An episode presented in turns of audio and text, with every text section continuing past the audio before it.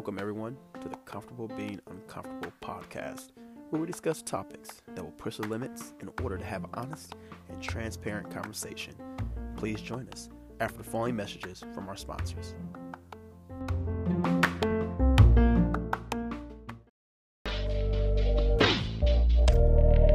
Yo, what's up? It's Doc Ronnie Mac. Hey, when you catch me on the street, I'm always rocking my Above Average clothing.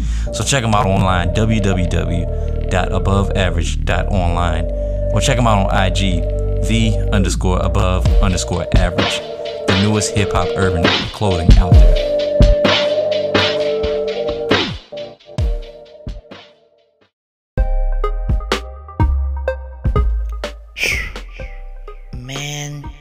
Ronnie Mac and Trent B, they're some good guys, man. This show is great. But I sure am hungry. What should I eat? The Halal King. Man, they have the greatest authentic halal food in the DMV area. Look them up on IG at the Halal Kings and place your order today. I know I am.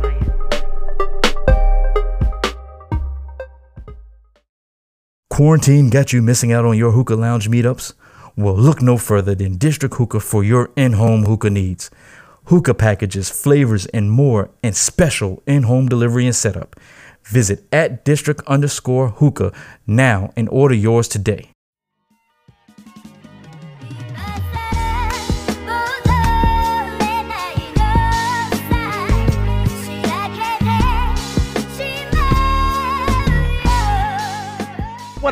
What up, and what is up?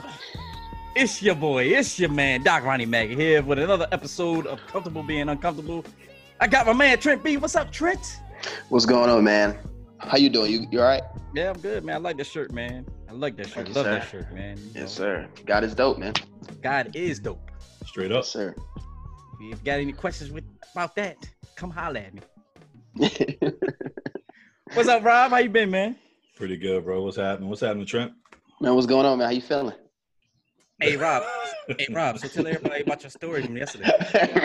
Oh God, yes, I'm feeling it. So yesterday, me and my, I take my daughter and my son fishing, and the water was like glass out there yesterday. We in my boat, you know, put a new prop on it, the whole 9 yards. Things running like clockwork.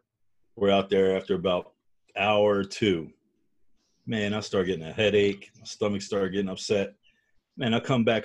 I've been sick ever since. I get seasick. I've been seasick. I'm drinking coffee and my ginger ale right now. I was about to say. So what's in your cup today, huh? Yeah. Oh, yeah. Man. I got my coffee and ginger ale. So he got coffee and ginger ale in his cup today. What you got, Trent? Yeah, exactly the same thing. Coffee, no ginger ale. Man, you know what? Everybody's drinking coffee. I got coffee too. You got coffee too? I got coffee too. Last night I sat in the garage and I started smoking the hookah, man. And I'm gonna tell you something, man. Shout out to District Hookah. District. Huh? District? District, yeah. Oh, okay. District. Shout out to District. Yeah, that was very random. Very random. But hey, yeah. I love our sponsors, man. I don't know about you. Let me tell you something, man. I don't know what happened to me, man. I woke up this morning with a hangover like I don't know what. Just from smoking. Oh, and I had a strawberry Long Island iced tea with it. Too much Ripple. What? Too much Ripple. Man, Ripple, that's from 1950, man. The only person that would know something about that is you, Rob.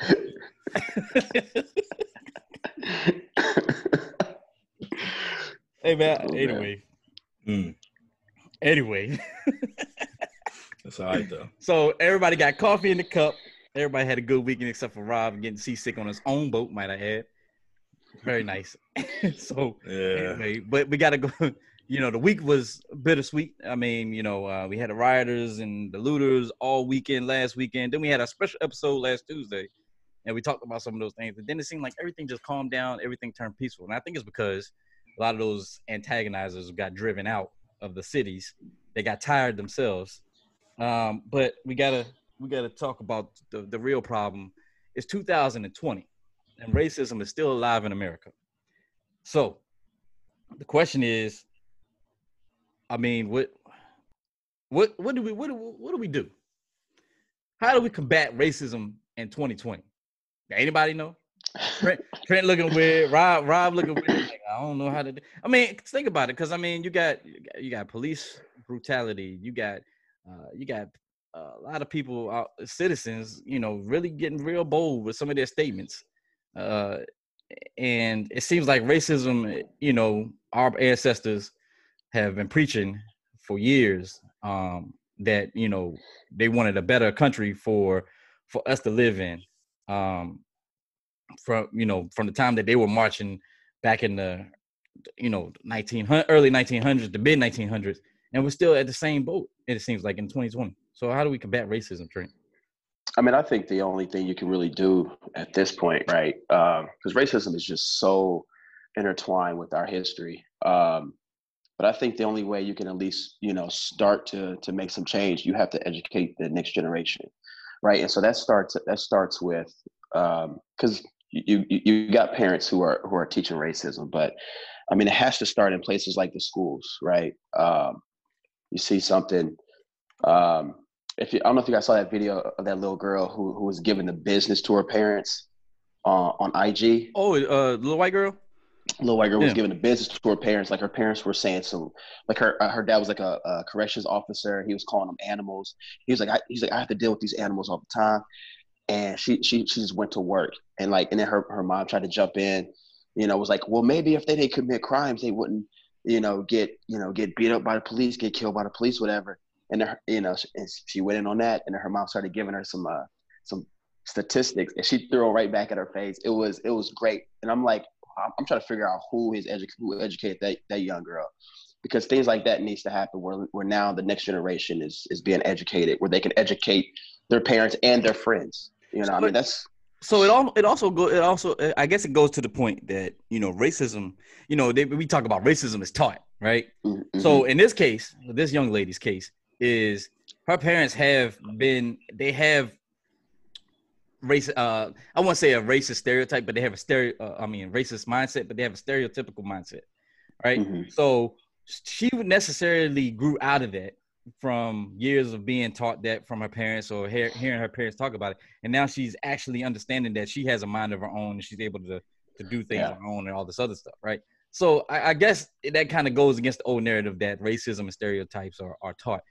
Prime example, in Middle River, Maryland yesterday, Vince's Crab Shack, people went up there and went ham on this dude. I don't know if y'all seen the video, but I actually posted it on my Facebook because, you know, it's something that my family frequent. Some of my family members went to school with his parents.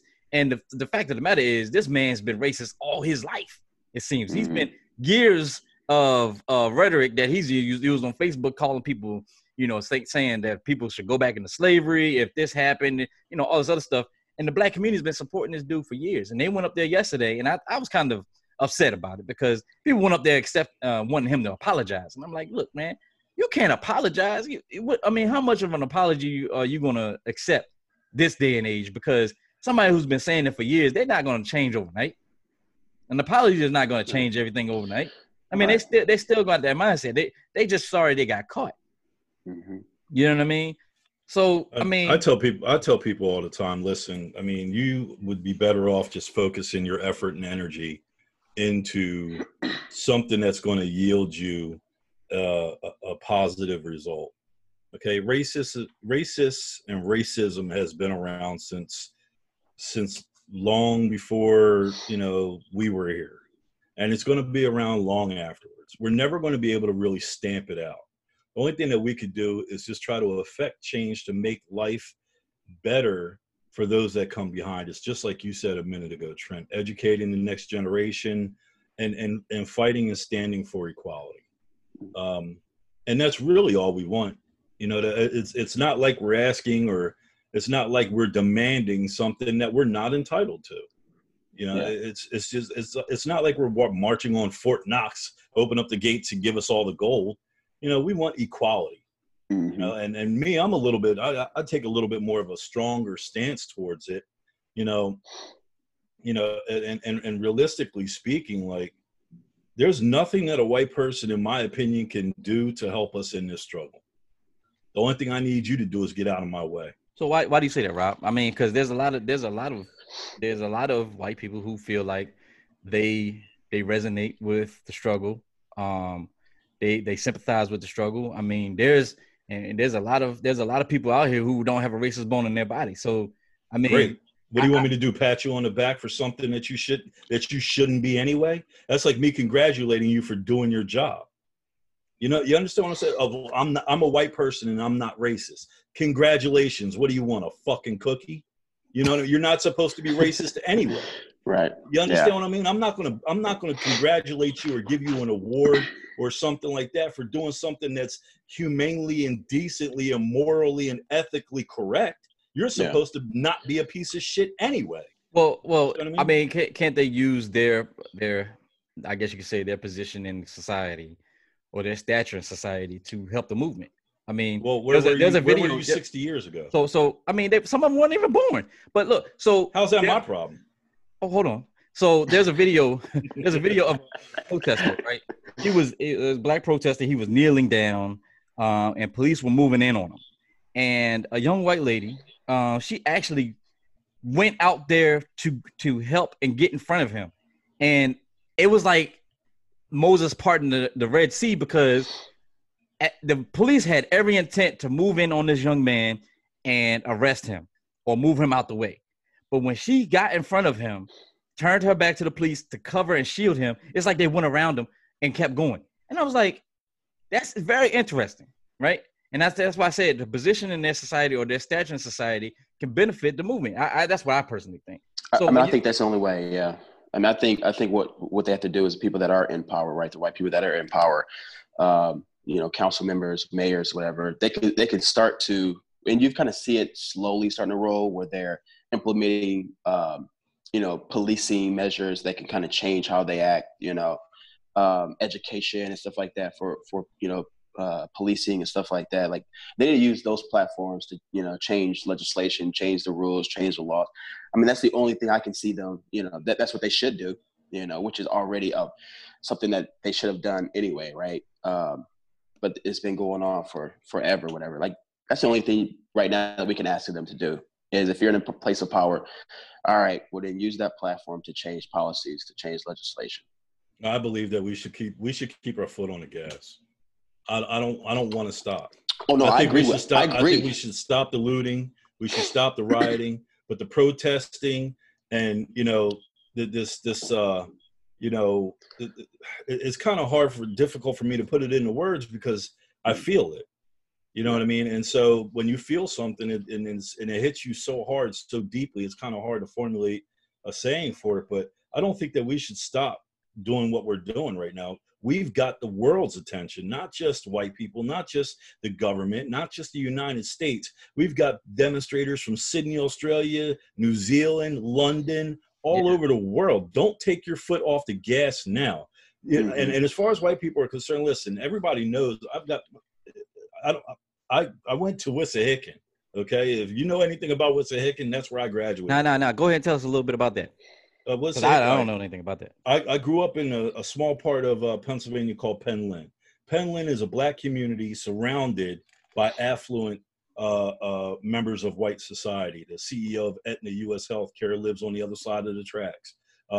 We've got Wissahickon. We were pretty much bussed into Wissahickon, or are bussed into Wissahickon High School, which is the fifth, I think it was a couple of years ago, was ranked the fifth best public school in the nation. So that's the school that I graduated from. And but we had a lot of white friends. Like, it was a small contingent of black dudes, and then there was just white people. And we all got along great. I mean, there was some small problems, but my best friend's white. So it just is what it is. But at the same time, I still think that we're having a difficult time right now just getting white people to admit that they see systematic racism. Well, I won't say all white people. I mean, there's some. No, I'm just with the ones that I come into contact with, and the powers that be that are out there in charge of shit, that you can't get them to sit there and say, "Oh, well, yeah, the police force is not racist." Like, really? Yeah, I don't. Yeah, who was it that made that comment? The court system doesn't. There isn't a racial inequality problem in the court system. Yeah. But when your white son gets sentenced to the same amount of years of confinement as my black son, then I'll start saying there's probably not a problem. You know, Rob, that's an interesting point, because the officers that were charged in the George Floyd murder, I was reading something. The one African American cop that was on the scene was a rookie trainee. The cop that was arrested for the actual murder was his training officer. The rookie cop received the bail of $1 million. Guess what everybody else's bail was at? $250,000. $250,000 to $500,000. Wait, I don't understand that. Yeah.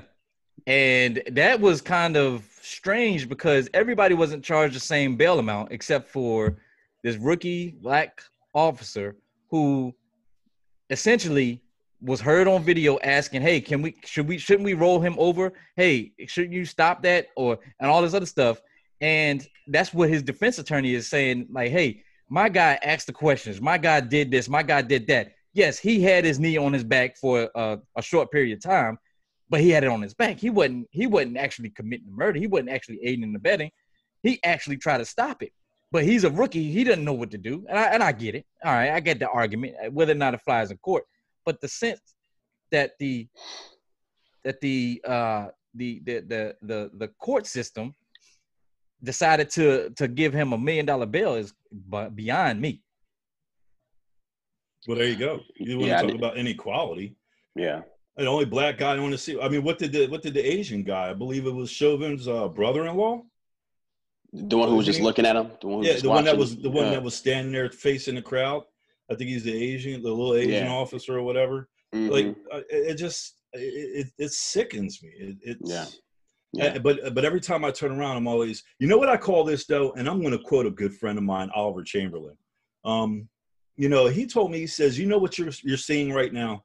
What you're seeing now is it's called what they really think of you moments. Mm-hmm. And what that is I see my timeline on Facebook littered with nothing but just white people going in, you know, and being exposed. And you're starting to see the people that travel in your circles, what they really think about you. And it's just some of the stories and some of the posts that I read are just, they're disgusting. One guy in New Jersey owns a contracting company, and he was just blatant with it. And I'm just like, this is terrible. But see, these are the guys that would never, these are the people that you would never know. They'll smile in your face, pat you on the back, and glad hand you, you know, you as a black person, them as a white person or whatever. And you would never know it until something like this happens. And then you start to see who your friends really are. Well, that's interesting. That's an interesting point, because I've made a lot of posts over the last couple weeks. And it's interesting because you have certain people who will chime in to troll you, right? To say certain things, like to go against the narrative that you're putting out there. But when you go look at their page, they have not mentioned anything about their problems with what's going on. And, you know, when you challenge them, it's like, oh, yeah, I feel this certain way, but I'm not going to share it to my community.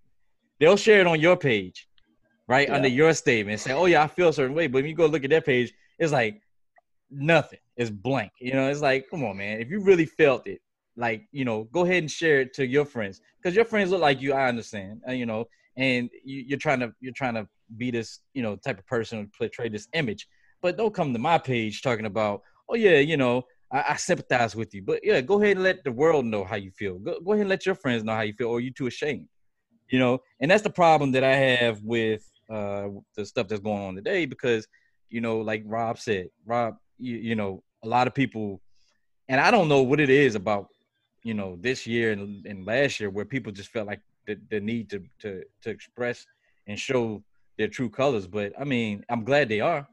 Oh, you're absolutely right. You're absolutely right. Everybody's getting it. Everybody, like that dude who was on his bicycle, started attacking those young white activists, whatever. They got his information real quick. And he's 60 years old and attacked those kids out there like that. They got his information, and they arrested that dude. Good. They going after. I mean, you can't hide at this point now. Everybody has a cell phone now. You can't hide your racism anymore. You know what I'm saying? And I mean, I can't tell you how many times I've had instances where I wish I had a phone so I can record somebody. You know, this is like when I was younger. You know, there were so many white people that you know, would have gotten eaten up. You know. So the tough question is, what do we tell our next generation? Because, like Rob said, this ain't going away. This ain't going away. I mean, nope. We're in the same situation. We're in the same situation, just a little bit technologically advanced than our ancestors and you know, our grandfathers and grandmothers back in the 60s, where they were going through this type of stuff. We're going through the same situation. I mean, think about it. In August, there's a march on Washington. I remember they had one in 1990, Million Man March. Remember that? They had about Sigmas. Yeah, Million Man March in the 90s. And we're having another march on Washington. How many marches in Washington can you have before things change? And it kind of goes back to the narrative that you all, both you militant mofos, said the other week that all this marching and stuff is not going to do anything. So I mean, what do we tell the next generation, James? My shirt says it all. I mean. I mentioned this last. Do you eat your Wheaties in the morning? You said what, Trent? I said I mentioned this last. Go ahead, put the last week. Man, let me talk. I mentioned this last week where Dr. Claude Anderson mentioned in one of his videos that he talks about. He said that they're not afraid of you because they know they can go out and kill 20 black people, and the only thing you're gonna do is march. And so they haven't been afraid of us, you know, because they know what they're gonna get from us. But again, it has to start with actually teaching the history, you know, in every school. And I'm saying real history, right? Not this whitewash, George Washington was the greatest person in the world, blah, blah, blah. And then you skip over everything else. And I'm not attacking George Washington. I'm just saying, right? You have to teach and educate these young folks, like true history. Like Emmett Till should be taught in every, you know, public and private school, you know, but. Well, for me, I take a Malcolm X approach to all this. Straight up. I'm with Malcolm all day on this. We can't advance as a black race until we understand and are comfortable with ourselves. Mm-hmm. And that is the hardest thing to obtain right now. That is one of the things, because we don't have a leader. And so when we understand what black love is, to being comfortable within our skin, mm-hmm. to educating ourselves, to knowing where we come from, to the food that we put in our bodies, to the way that we treat ourselves and each other. Yeah. And these are all things that you know, Malcolm X preached. We have to learn, we have to come together as a people first, mm-hmm. before we could ever step to anyone else and make demands. And I am completely adherent to that mindset. I believe that we have to do better for each other. And then once we have, you know, secured an economic and financial basis in America, secured our political basis in America, and know what our rights are, and we communicate with each other, then we can step forward and say, this is what our demands are. And if you do not give us what we want, we have options. Mm-hmm. And I will put it out there to those that are watching this video and listening to this podcast. Take this as a teachable moment, because this generation, we're not our father's generation. This mm-hmm. this is not a game. All right, so I hear that comment a lot. We're not our fathers, or we're not our parents, or our ancestor generation. Mm-hmm. And you made a point about we don't have a leader, but when you look at all the prominent leaders that we've had for our movements in the past, they've all been killed, right? So do we single out one specific leader, or do we say everybody's a leader in this movement? So that way you can't kill everybody. You know what I'm saying? You can't target everybody. So if you have say me, you, and Trent, and we're the only three marching, right? But we're all considered leaders. I mean, three people is going to easily get taken out, but if they wanted to, but it's going to be hard for them to take out. So if it's 300,000, 300,000 people who are saying they're all leaders in the movement, it's going to be hard for you to take them people out if they really wanted to. You know what I'm saying? Dude, I was in the military, man. You can't hit me with that, Ron. You got to do better, man. You got to come at me a little bit harder than that. Listen, you should. I'm gonna quote Martin Luther King on you on that. Show me a man that's not willing to. Show me a man that's not willing to die for what he believes in, and I'll show you a man that's not fit to live. Listen, if you're a leader and you're not willing to die for what you believe in, you ain't no leader of mine. But I think you missed the point. What I was saying is that if you have one single leader, who's going? It's like everybody's looking at that one person to lead. If that person's taken out or moved to the side, then what? Then what I'm saying is, if you the military, man, you got one. What I mean is, if you have multiple people in this movement, you can't say this is the same as the military. This is completely different. If you have multiple people saying, "Hey, I'm the leader. I'm the leader. I'm a leader. I'm a leader. I'm a leader." Then you can't go after everybody. All right. Well, then everybody's leading the movement. Everybody's leading the movement. Everybody's taking charge. Listen to my point then, okay? Everybody. And my point is that you can't have 30,000 people running around talking about they're in charge, because then what you're going to have is a scattered force. You have to have one focal point. And if one person's in charge and something happens to him, then there's another person that steps up. And everybody knows where they're, it's called vertical liability. We all know if you're in charge, that's what your job is. And that man, if you go high enough, you could talk to one person, that man can affect change, or that woman can affect change. But if you have a whole bunch of people that are in charge, you're going to have 35 different personalities trying to pull you in 35 different directions. I mean, there has to be, and we had actually, black people had started this in a way where it was like the Black National Congress. Sit up in a chair, man. You know, this was the made me sit up in the chair. Ain't nobody tell you to slouch in your little gamer chair anyway. Hey, I like my chair. It's the wrong colors, I know that. I will talk about that later. Anyway, go ahead, Trent. Sorry. Oh. I forgot my thought. I heard. No, but back to what I was saying is that I see what you're saying, Rob. I get it.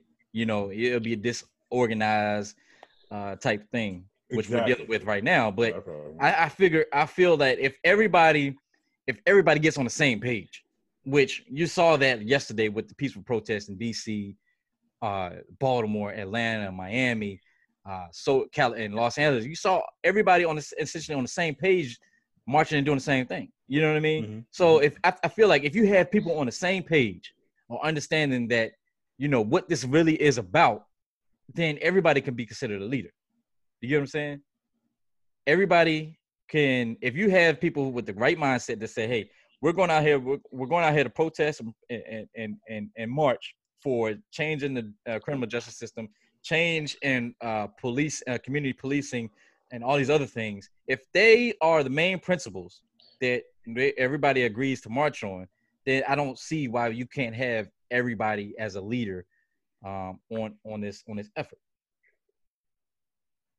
I just don't. Al Sharpton, Jesse Jackson.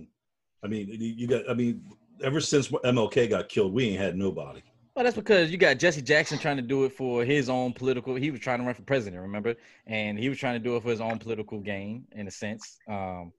You got Al Sharpton, who's trying to get, you know, even with, you know, I still don't. Don't get me started on Al Sharpton. You know, he does a lot of speaking, you know, and powerful engagements when it's convenient to him. Well, I think that Trent's more of an activist in this area than I am. What do you think, Trent? Well, so I think it's kind of like a chessboard, right? You have your foot soldiers who are the people that are on the ground right now that are doing the protesting, right? These are the people that are making the most noise. And then there should be a certain amount of leaders nationally, right? They can come out and speak on the broader range and you know, and not in a vague point, but can actually give the, you know, this is what we're looking for. Here are our platform on the national level. So you have some, you know, you have this, you know, you got the foot soldiers, you know, you got certain, you know, leaders of different chapters in the states, and then you've got a few, you know, 5-6 national leaders, you know, that are going all over and putting out the platform. You know, are you talking about an organization, or are you just talking about the race? An organization, really? I think we should have an organization. And what I was trying to allude to. Bring back the Black Panthers. No, I'm just joking. What I was trying to allude to earlier was the black people had slowly started to build something like that, which was the Black National Congress. The problem was they couldn't get, agree, and couldn't come up with, who's going to be a leader, how many chapters we're going to have, blah, blah, blah. But you can actually build that right now. Like, I think we're in a prime position now where you have some young leaders who are, man, when I was out there, those people that were out there leading those protests, man, solid. I mean, they were organized. They was on point. They got medics, out there. If somebody gets hurt, you got to set of guys on, on bikes, whatever. They got medical equipment. These are like, ex-military cats that were out there doing their things.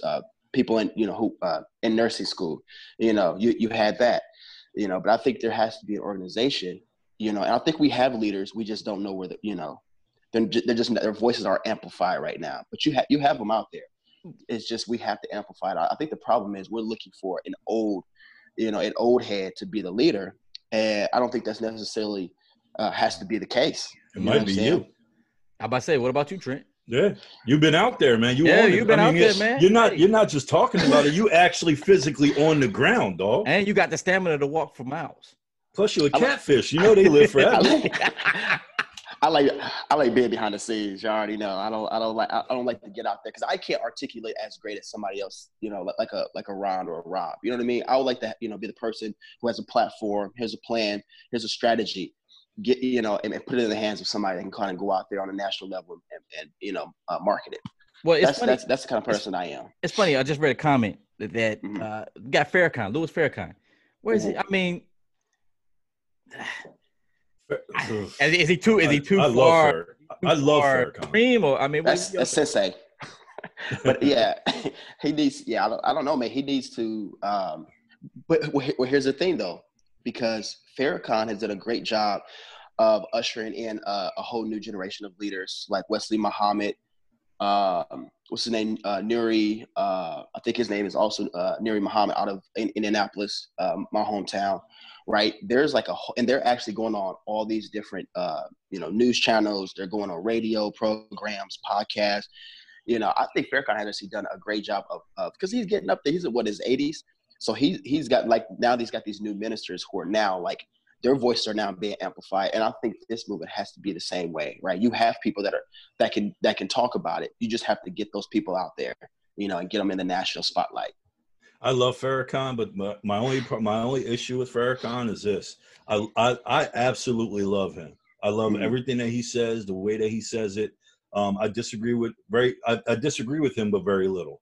But I will tell you this: he is a very, very touchy subject, especially for somebody in my position, just mm-hmm. because of my stature and standing and the life that I've created for myself can come crashing down if I were to either believe, execute, or just publicly acknowledge some of the things that he says. So, while I do appreciate, being militant, there's even I have limits. Even I, no disrespect, minister, none at all. No Rob, disrespect. Yeah. Rob, but you don't have any limits, bro. You don't have any limits. Do you think, Rob, that you would be ready to get out there on the front lines if an actual revolution was to happen? And I asked this question only because Killer Mike brought this up in the Revolt Summit, where he said, you niggas are out here talking about revolution, and you want to send your young, men and women to go ahead and fight on the front lines of in this country for a revolution. He said, but most of you niggas can't even, garden and make your own food. You know what I'm saying? You guys don't even know how to hunt. Most of you don't even know how to use, rifles and handguns and stuff like that. You guys aren't even trained on that stuff, but you're talking about revolution. And when you mentioned earlier, Rob, we said the black community needs to come together. They have to come together and start putting these training programs together. So then when time comes, they're prepared and ready to roll. I will tell you this. I do not advocate, am not a part of, have never been a part of a group or organization that advocates mm-hmm. Or espouses the violent overthrow of the government of the United States of America. That flag behind me is my flag, and I will slip my wrist to bleed on that flag to keep those stripes red. Believe it. So do not make no mistake about it. While I am a black man, I am a black mm-hmm. man in America. And, mm-hmm. and while there are flaws in our government, I believe in correcting those flaws. I do not believe in overthrowing this government. So there are only limits. There are limits to the things that I'm willing to do. But obviously, slitting your wrist ain't one of them. Man, yeah. I also have a forget it. I'm not talking to you no more. I'm not. Yeah, you see that? You see how you treat me, Trent? You see that? See that? Cold blooded, man. Man. Just the visual on that. It was like, ooh. It was a figure of speech. Yeah, I mean, I was just made my stomach unsettled. Man. Yeah. Thanks for that. Thanks for the visual, Rob. Thanks. I agree. I agree with you, Rob, on you know, like when I mentioned, you know, people don't know how to utilize weapons and stuff like that. That's more in a self-defense mechanism, right? Like absolutely. That wasn't has to be. I'm not advocating for the overthrow of the United States, you know, but I am advocating for self-defense for all black people. You know, for all and people. Yeah. Well, yeah, but in this instance, I'm just worried about my community right now because that's who's being affected during this time. So when we talk about leadership, man, we gotta ask the question: what's going on with Tavis Smiley, Dr. Cornel West, Oprah Winfrey, and Gayle? I mean, granted, Oprah just came out a couple of days ago, and she's hosting a 2-night town hall to talk about where do we go from here, kind of get the conversation started on what next. But, not because she wants to. Yeah, I mean, so, and like you alluded to earlier, Rob, it's all because of 50 Cent blasted him, called him out. I mean, when you have people like that who the black community has turned to, outside of Gayle. Outside of Gayle. I think after what she did to R. Kelly, I think that kind of just, anyway. But Oprah, I mean, the black community has supported her for years. Tavis Smiley, I mean, before Obama was elected, the black community was supporting him. Dr. Cornel West, the black community was always listening to him because he said a lot of powerful things. But now it's like after the Obama election, ever since, it's like especially Tavis Smiley and Cornel West, they've been quiet. I mean, it's mind-boggling to me because it's like, you know, you had so much to say during the 8 years that Obama was in office about the black agenda not being met, how black people needed to, you know, and Rob, they alluded to you, said black people needed to start looking at other parties, another party to get on board with, all this other stuff. And now it's all of a sudden, they've been quiet throughout the last few months that these killings and all this other stuff has happened. I mean, what do y'all say about that? Okay, nobody. I mean, for one, like and we kind of talked about this during before we started the show. I mean, Tavis Smiley right now is just he got hit with he was like the Me Too movement got a hold of him, and I think he's keeping his mouth shut because I think if you live in a glass house, throw stones, and I think if he used to start coming out and being black power this, black power that, man, he's vulnerable, right? Because he has no standing, right? He lost his standing on a twofold. He lost his standing in the black community and he lost it just in general with apparently, sexual assault or, that, allegedly happened. Right. So for Tavis Smiley, he has no standing. Cornel West, I don't know where that dude is. Cause he usually is on MSNBC, going to town, but he has been quiet. I don't know. I don't put too much, emphasis and stuff on like Oprah and Gayle. I don't trust them further than I can throw them. So yeah, as far as I'm concerned, like and I love listening to you speak, Trent, because believe it or not, you really have a sound mind for tactics. And listening to you speak the way that you were talking about with the Me Too movement and getting caught up in stuff, that's stuff that I haven't read anywhere. Mm-hmm. When you hear about Tavis Smiley, it's usually he hasn't said anything, on to the next. But with the way that you go into it, it makes perfect sense to me. But I don't listen to any of them. You know what I mean? Besides me being me, I'm on the other side of the fence anyway. So therefore, like, there's nothing that Cornel West can say to me that I really give a damn about. There's nothing that Tavis Smiley can do for me that I can't do for myself. There's nothing that Oprah Winfrey can say or Gayle King or whatever her name is. There's nothing that either one of those two people can do or say for me. I can speak for myself. I could grow my own food. I could go fishing. I could defend myself. The only thing I need you to do is get the hell out of my way and let me take care of my family and do it. Yeah. So there's nothing that There's nothing that I never even knew. I didn't say anything about Oprah because I don't care about Oprah. Oprah doesn't do anything to help the black situation in this country. Period. Agreed. Oh, she just gives stuff. She just gives stuff away, right? I mean, she's a billionaire. Do you have any idea how much $1 billion is? I mean, she could just eradicate poverty in one city if she was just to focus all her time and attention. She has the resources in her bank account. Go to Detroit, go to Baltimore, go to Philadelphia, you know, go to Chicago and just pick one section and just create new government and fund it yourself and say, if I could do it, Jay-Z can do it.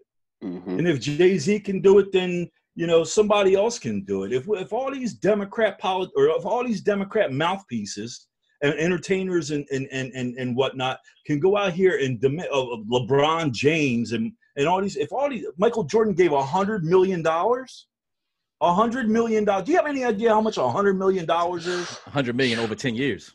I don't get. That's $10 million a year. Man, that's what I'm talking about. You don't see the. I mean, you got Michael Jordan do that, but where the hell is everybody else at in the black community? Now you made the money using capitalism that you hate so damn much. So you use capitalism, Oprah, to make your $1 billion. And now that you got it, to hell with everybody else. Yeah. Not me. Listen, I ain't got $1 million, but I will be the hand that reaches back and picks up another black man. That's right. I'll definitely pick up another conservative or Republican along the way. I don't care what color you are. Oh, wait, man. Why I got to be conservative, Republican, man? I'm a Democrat. Because that's who I am. I'm a Democrat, man. You ain't going to pick me up, man? No. But yes, I will pick you up. All right, man. Oh, the ugly ass. Hey.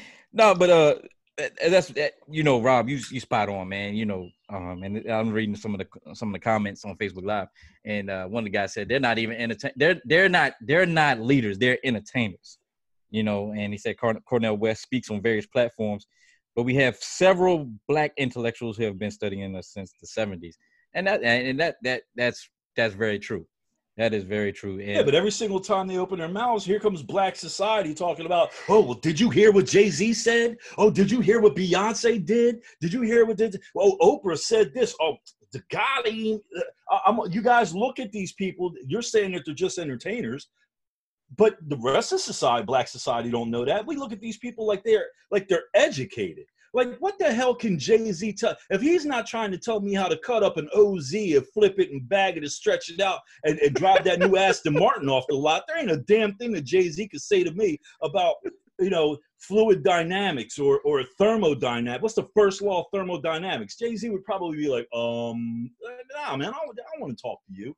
I want to talk to somebody. Let me talk to the mayor of D.C. She a Democrat, but I like her. I admire her backbone.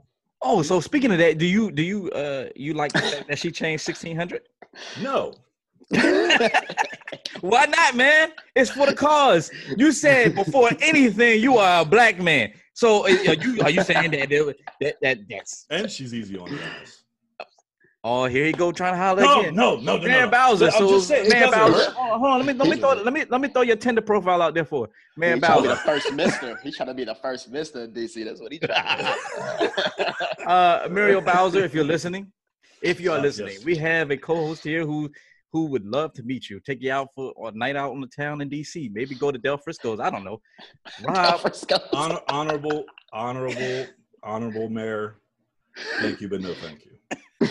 So no, like for real, the cause that she, you know, and I get it what she did. She changed 1600 to Black Lives Matter, Plaza Northwest, and you know, a lot of people stood up for her, like, hey, that's what's up. You know, she's getting the message across. After all, it is her city, right? I think the president feels like DC is his city, and he can do whatever he wants. And I think that's why, you know, some of the people in the administration came out and said that, you know, he was looking at ways to change that, to get that removed. But he can't. Here's the thing. Changing the names of streets and avenues and stuff like that. Like that happens on damn near a daily basis, right? All over the country. So I mean, changing a street name, you know, shouldn't really, you know. People shouldn't be super angry about that. It happens all the time. And if she's doing that to show her support and score some political points, you know, more power to her. Yeah, she could just use taxpayer money to go out and do something as retarded as that. But hey, you know, who cares, right? It's only taxpayer money. But every street name that is changed around here, whether you agree with the name or not, is used with taxpayer money. So you can't tax her when every other city does the same thing. When you're painting like 60-foot letters in the middle, I'm sorry, Bob and Weave, Rob. Bob and Weave. But that wasn't. Hey, look, Lenox Avenue in New York is the same as Malcolm X Boulevard. But that wasn't taxpayer. Those were actually workers who were actually painting that on that street. They were volunteers, they were artists, and they were taxpayers. So you can't. That wasn't the city that painted that. Hey Rob, watch out! You coming with the right hook? No. I'm just. he been hitting you with the jabs, Rob. Yeah, I see. I got nothing to say. You notice I ain't say nothing. I ain't got nothing for that, homie. Down goes Frazier. Down goes Frazier. All right, hey, we'll be right back after this short break.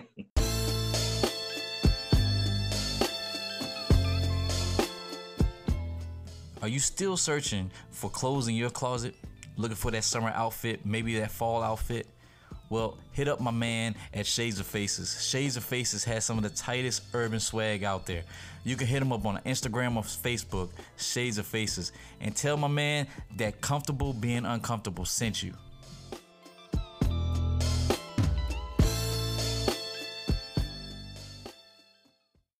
And we're back. And right now we have the question of the week. Yeah, so question of the week, we asked a question to our viewers and also to our co-hosts as well. And we kind of, asked the questions that's been a little, dark and, but like today I kind of want to make it a little light today, right? So the question of the week, and this goes out to our viewers and to our co-hosts.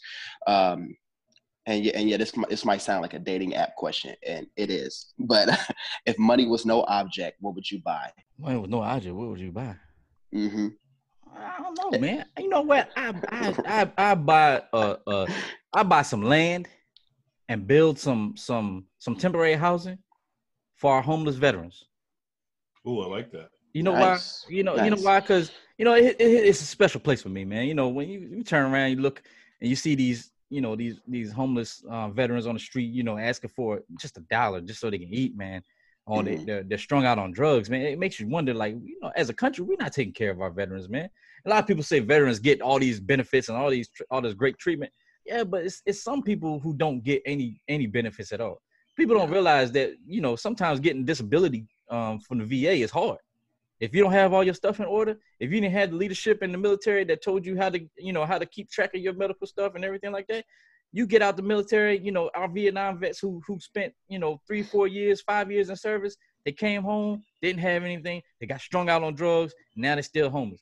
Some of them died, our Iraqi and Afghanistan vets, same scenario. So I would get, a large, plot of land or something like that and just build some temporary housing, set up some kind of, some job training corps facility, so that way they can, have people come in, teach them how to do some certain trades, and so that way they can go out there and, maybe lease the house for a year, so that way they can get on their feet for a year, and then go out there in society, get them a job, get their own place to live, and everything like that, and just keep the cycle rolling. Nice. I like that. I have compassion. Y'all don't think that sometimes, but I have compassion. You can't even spell compassion. So like, you're lucky. I was gonna say something.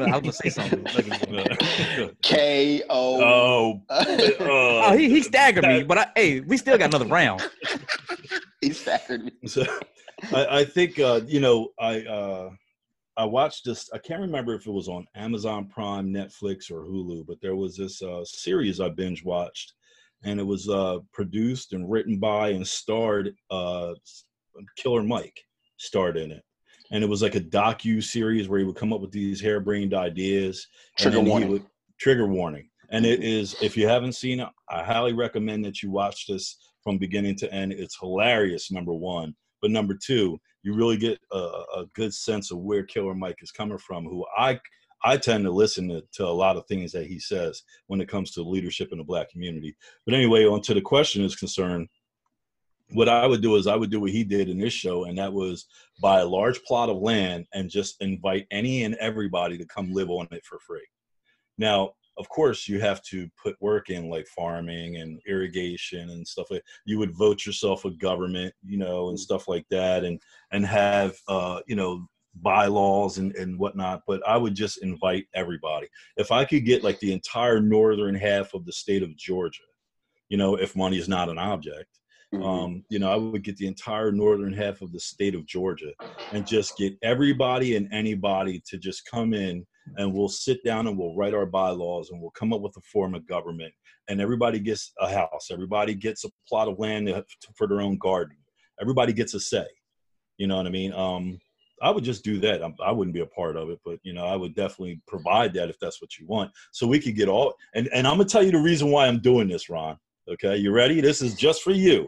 All right. So I could get all you progressive liberals and Democrats all in one place. Yeah, oh, jeez. Yeah. You know, I was thinking. No, don't ask that question, Trent. Do not ask that question. Don't ask that question because I don't know.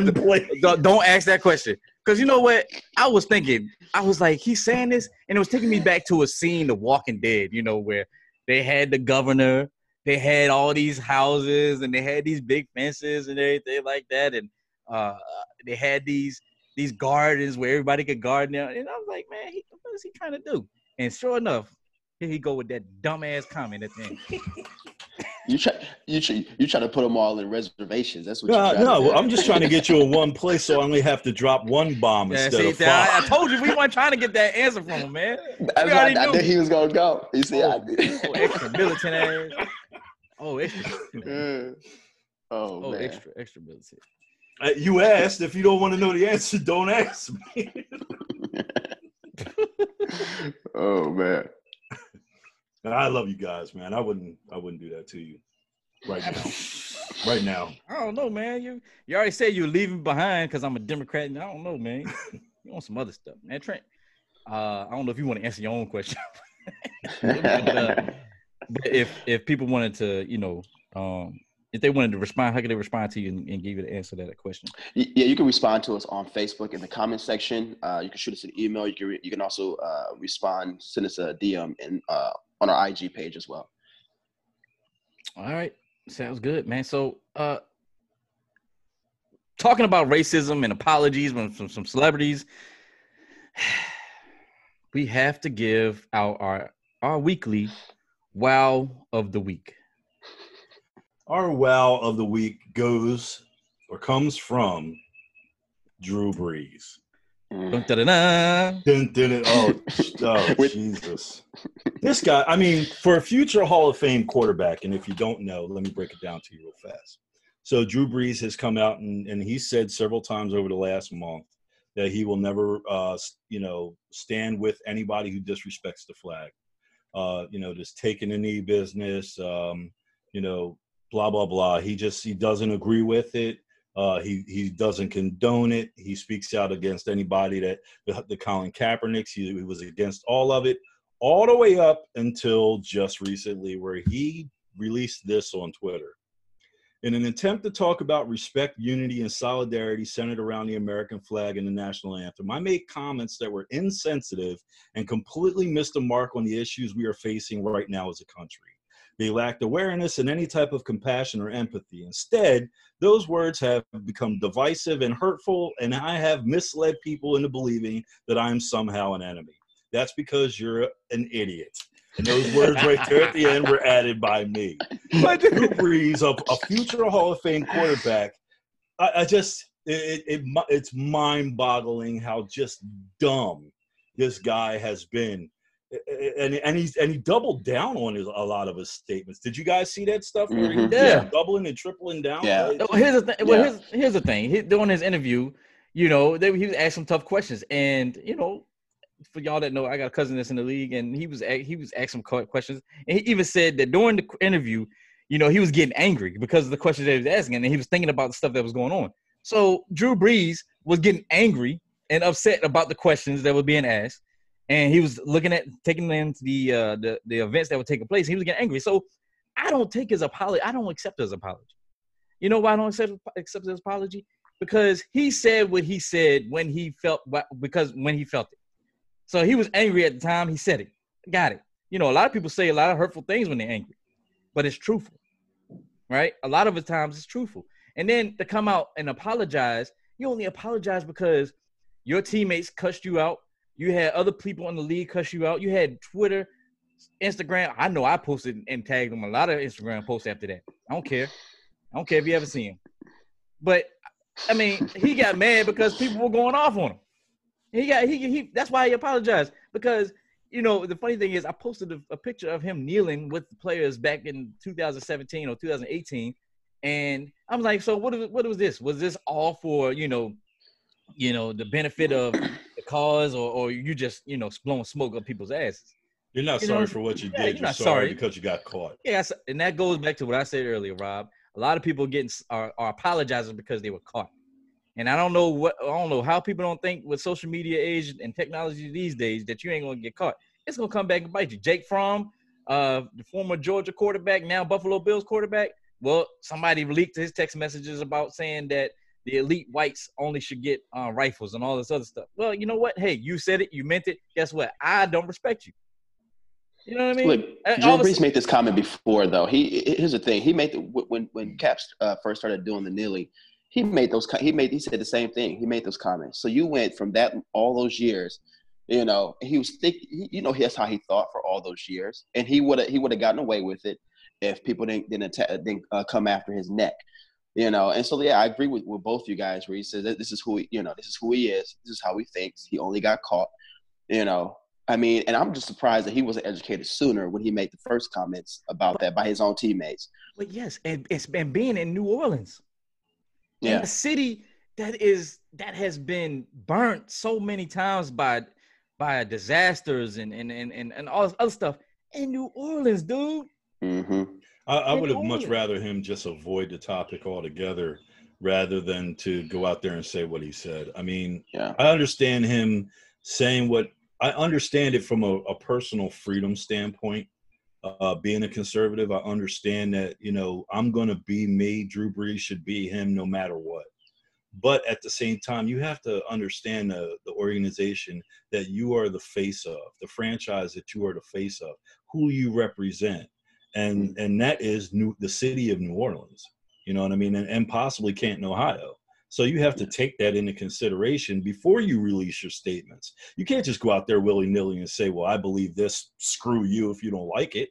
You know what I mean? Because of your occupation and who you are, what you represent.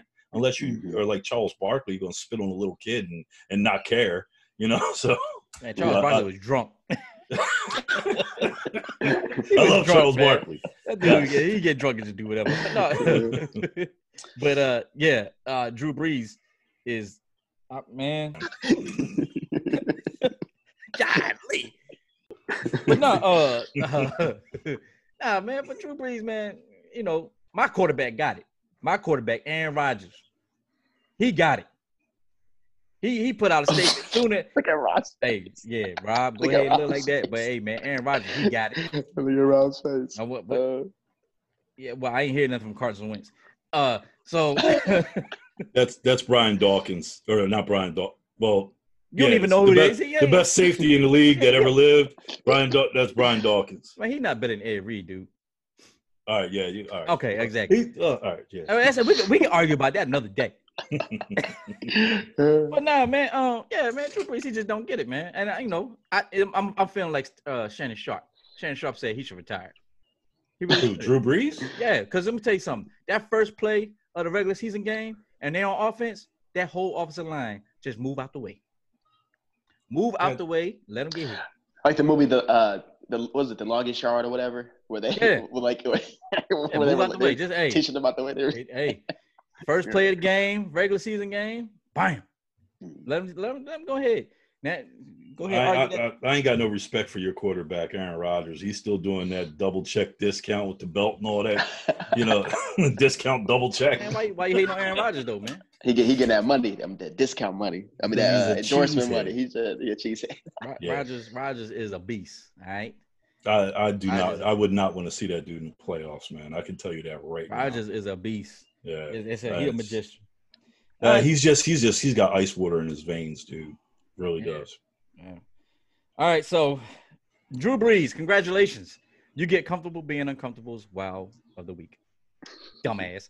All right. So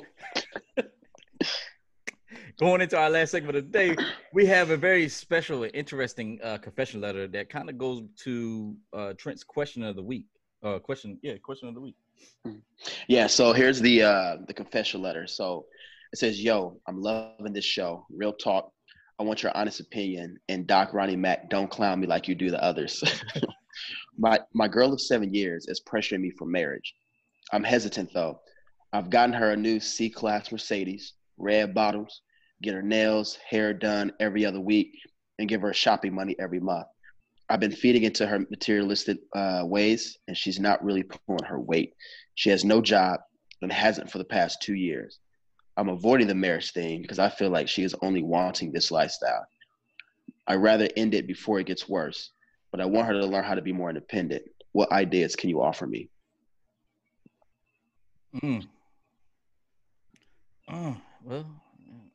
That's tough, man. I don't know, man. I mean... Yep. I mean, this is the first time ever I've ever seen him at a loss for work. Cause I want to clown him, but he said don't clown me. So you know what, man? It's my show. Yeah, you dummy. Why you feeding? you feeding into her knees? 7 years? What are you, simple? No, I'm just saying, man, you feeding into her knees, bro. Yeah, into her knees, man. 7 years. 7 years, my ass. Talking about she ain't been pulling her weight. Dude, you feed into her knees. Well, that's exactly right. Why should she do anything if you going to buy her a new C-Class and red bottoms? Like go ahead and buy her a Louis Vuitton travel bag. Tell her to pack her stuff and just go ahead and just let her go, man. Why don't you buy her a plane ticket while you're at it? You know what I mean? So she can just fly on out of your life or something. Because 7 years, dog. He gonna write this show talking about I need some ideas. I've been feeding. Yeah, I got some ideas for you. You ain't gonna like them though. Yeah, dummy. Oh, with him. Yeah. What's wrong with him, Trent? Why don't you redo her resume and send it out to some job offers, whatever, so she gets some interviews, man? Because you've been for 2 years. She ain't had a job, and feeding into this thing for 7 years, whatever. Man, you can. Come on. Yo, listen, I'm gonna tell you on something on Real Rap though. You 7 years into this relationship and you ain't wife her yet, your instincts are telling you something. Mm-hmm. Yeah. You understand what I'm saying? Because a man, at least the men that I know, we're just not built like that. Like if you 2 years in, 3 years in, and you think that this is wifey, you gonna pull the trigger on that. You ain't really gonna hesitate. So man, you know what I'm saying? So I think she's sticking around because she knows she can get whatever she wants. She probably telling her girlfriends, girl, yeah, he going to buy my – we going out this weekend? All right, hold on 1 second. I got my money. I got my nails. I got da-da-da-da. Yeah, I know what's happening, right? She's comfortable, right? Yeah. And there's nothing wrong with that. There's nothing wrong with that. By all means, she's getting what she wants. It's the lifestyle you gave her. And guess what? That's why she's pressuring him to go ahead and get married. Now – I'm not gonna say she doesn't love you because I think she does. You know what I'm saying? She's been around for a long period of time and she has worked 5 years prior. So she has had some independency about her. But the fact that, it's 2 years, you gotta start asking the tough questions, bro. I guarantee if you start cutting stuff up, I mean, see where she at, see where her head's at. See if she says, you know what, I need to go ahead and get a job, see if she gets, if she starts saying, hey, you know what? Hey, don't worry about the car insurance on my car this month. I got it. Or don't worry about the payment on my car. I got it. Just see where her head is at. I say kill the relationship. You're always talking about doing something violent. I say murder the relationship. I say that. The reason why I say that is because if you ain't wife her by year two, then there's something telling you that she's not wifey material. If she's not wifey material, then what are y'all doing? Playing house? You're just taking up time. You're just taking up time that you could be with somebody that is wifey material. Well, all I know, this goes back to our confession letter. What, a couple weeks ago, right? Wasn't there somebody else saying the same thing? Mm-hmm. Yep. What's wrong with these people, man? Well, it was I think it was the first confession letter where she was like, I can't even find a guy, and I got all my own stuff. Right. So maybe they need to hook up. Yeah, so write the show back. Yeah, right. Both of y'all write the show back. And we'll matter of fact, we'll post y'all Tinder profile. We'll share y'all Tinder profile. What is it with you and Tinder, man? What is like? No, I'm just saying because that's the you know, that's what everybody keep talking about. But eMatch, Harmony, Christian Mingles, whatever y'all got. Send this y'all. FarmersOnly.com. Christian Mingles. Black people meet. Whatever you got. Yeah. J-Date. Send us your profile. We'll set it up for y'all. You know, maybe Green Bay Packers fans only.com. See, here you go with that bullshit. Oh, that's all right though. I know like, five. I know sitting five over there looking like Frederick Douglass. That's all. That's all right. I told you he gonna stag me, but I'm coming back. That's all right. That's cool. Oh, Uncle Ben looking at. Yeah, but I got that rice-a-roni though. All the ladies love me. It's the San Francisco treat. All right, hey, man. So, hey, my man, I'm sorry we couldn't really be beneficial for you this week. Good luck, man. But, yeah, you should have been wild of the week, too. Rob, you actually should have been wild of the week with your, you know, get sick on your own boat thing. But, you know. Didn't catch a damn thing either. No, you know what? That's the funny thing. Earlier you said that you would have wanted to go out. You know how to fish and all this other stuff and catch your own food. But how you do that when you getting seasick, bro? Listen, and this is real rap. You driving your own boat. I get seasick if I don't take Dramamine a half an hour before, during, and then while I'm out there, every hour while I'm out there. Mm-hmm. Then, honestly speaking, the only time I've never gotten seasick is when I was in the military on a Zodiac. If I got a rifle in my hand and some flippers, I'm good. Yeah, I'm fine. But if I'm on a boat, I'm getting sick. It doesn't matter what. If I don't take that Dramamine, I'm done. I'm screwed up. I'm just screwed up. It's a conservative in me. Well, you know, that's the first step, you know, admitting that you're screwed up. They have help. Why you looking at me? They have help for that. Rob, look at me. Trent, on our next episode, we're gonna actually call in to a helpline and get Rob some help. On that note, look at his face. I told you I come with the KO, baby. Look at his face. I told you I was gonna come back with it. Look at it. Oh, he's speechless. God. Is that a KO? Do I get the KO? Yeah, you got it. Oh, dang. You got it this week. Trent B, man. Tell us, man. Okay, look, I'm not going to ask you how they can reach you because obviously you have no profile. Well, his one Trent B no longer exists. Oh, wow. Actually, everybody out there, you can reach me at Trent B Franklin on IG. So thank you very much. The last 6 weeks, I changed it back to the original. One Trent B. Yeah, I changed now it. It's the first time it was at Trent B Franklin. I changed it to one Trent B, you know, and then I changed it back. Rob. Anyway, that's how you can find me. Hey, Rob. Why? Yo, you always know where you can find me. You know what I mean? Not like the catfish down here. You know what I mean? Donkey faces. Donkey faces, and then horse faces. I'm on Instagram, Twitter. You know, I'll be around. So, and of course, TikTok, Snapchat. No, I don't do any of that. If you catch him on your nearest lake, getting sick on his own boat. Also, you go. Big shout out to my sorority sisters, Zeta Phi Beta Sorority Incorporated, and my frat brothers, the Phi Beta Sigma Fraternity Incorporated, Blue Phi. Blue Phi. You can reach me on Instagram at docrj.5, or you can reach me on Facebook at Doc Ron Jr. You can also catch us on Instagram and Facebook on for our page at comfortable2uncomfortable.talk. And guess what, ladies and gentlemen, you can also stream on your favorite podcast app, whether it's Spotify, Apple Podcasts, Google Podcasts, Anchor, or wherever. All you have to do is search Comfortable Being Uncomfortable. Also, next week, we have a special interview with Green Bay Packers safety Adrian Amos. Look forward to that. We'll talk about some of the things going on in the NFL, some of the things he's been doing during quarantine to stay fit and healthy, and also what he expects for the next season ahead. Superstar. Ladies and gentlemen, until then, peace, love, and happiness. We are out.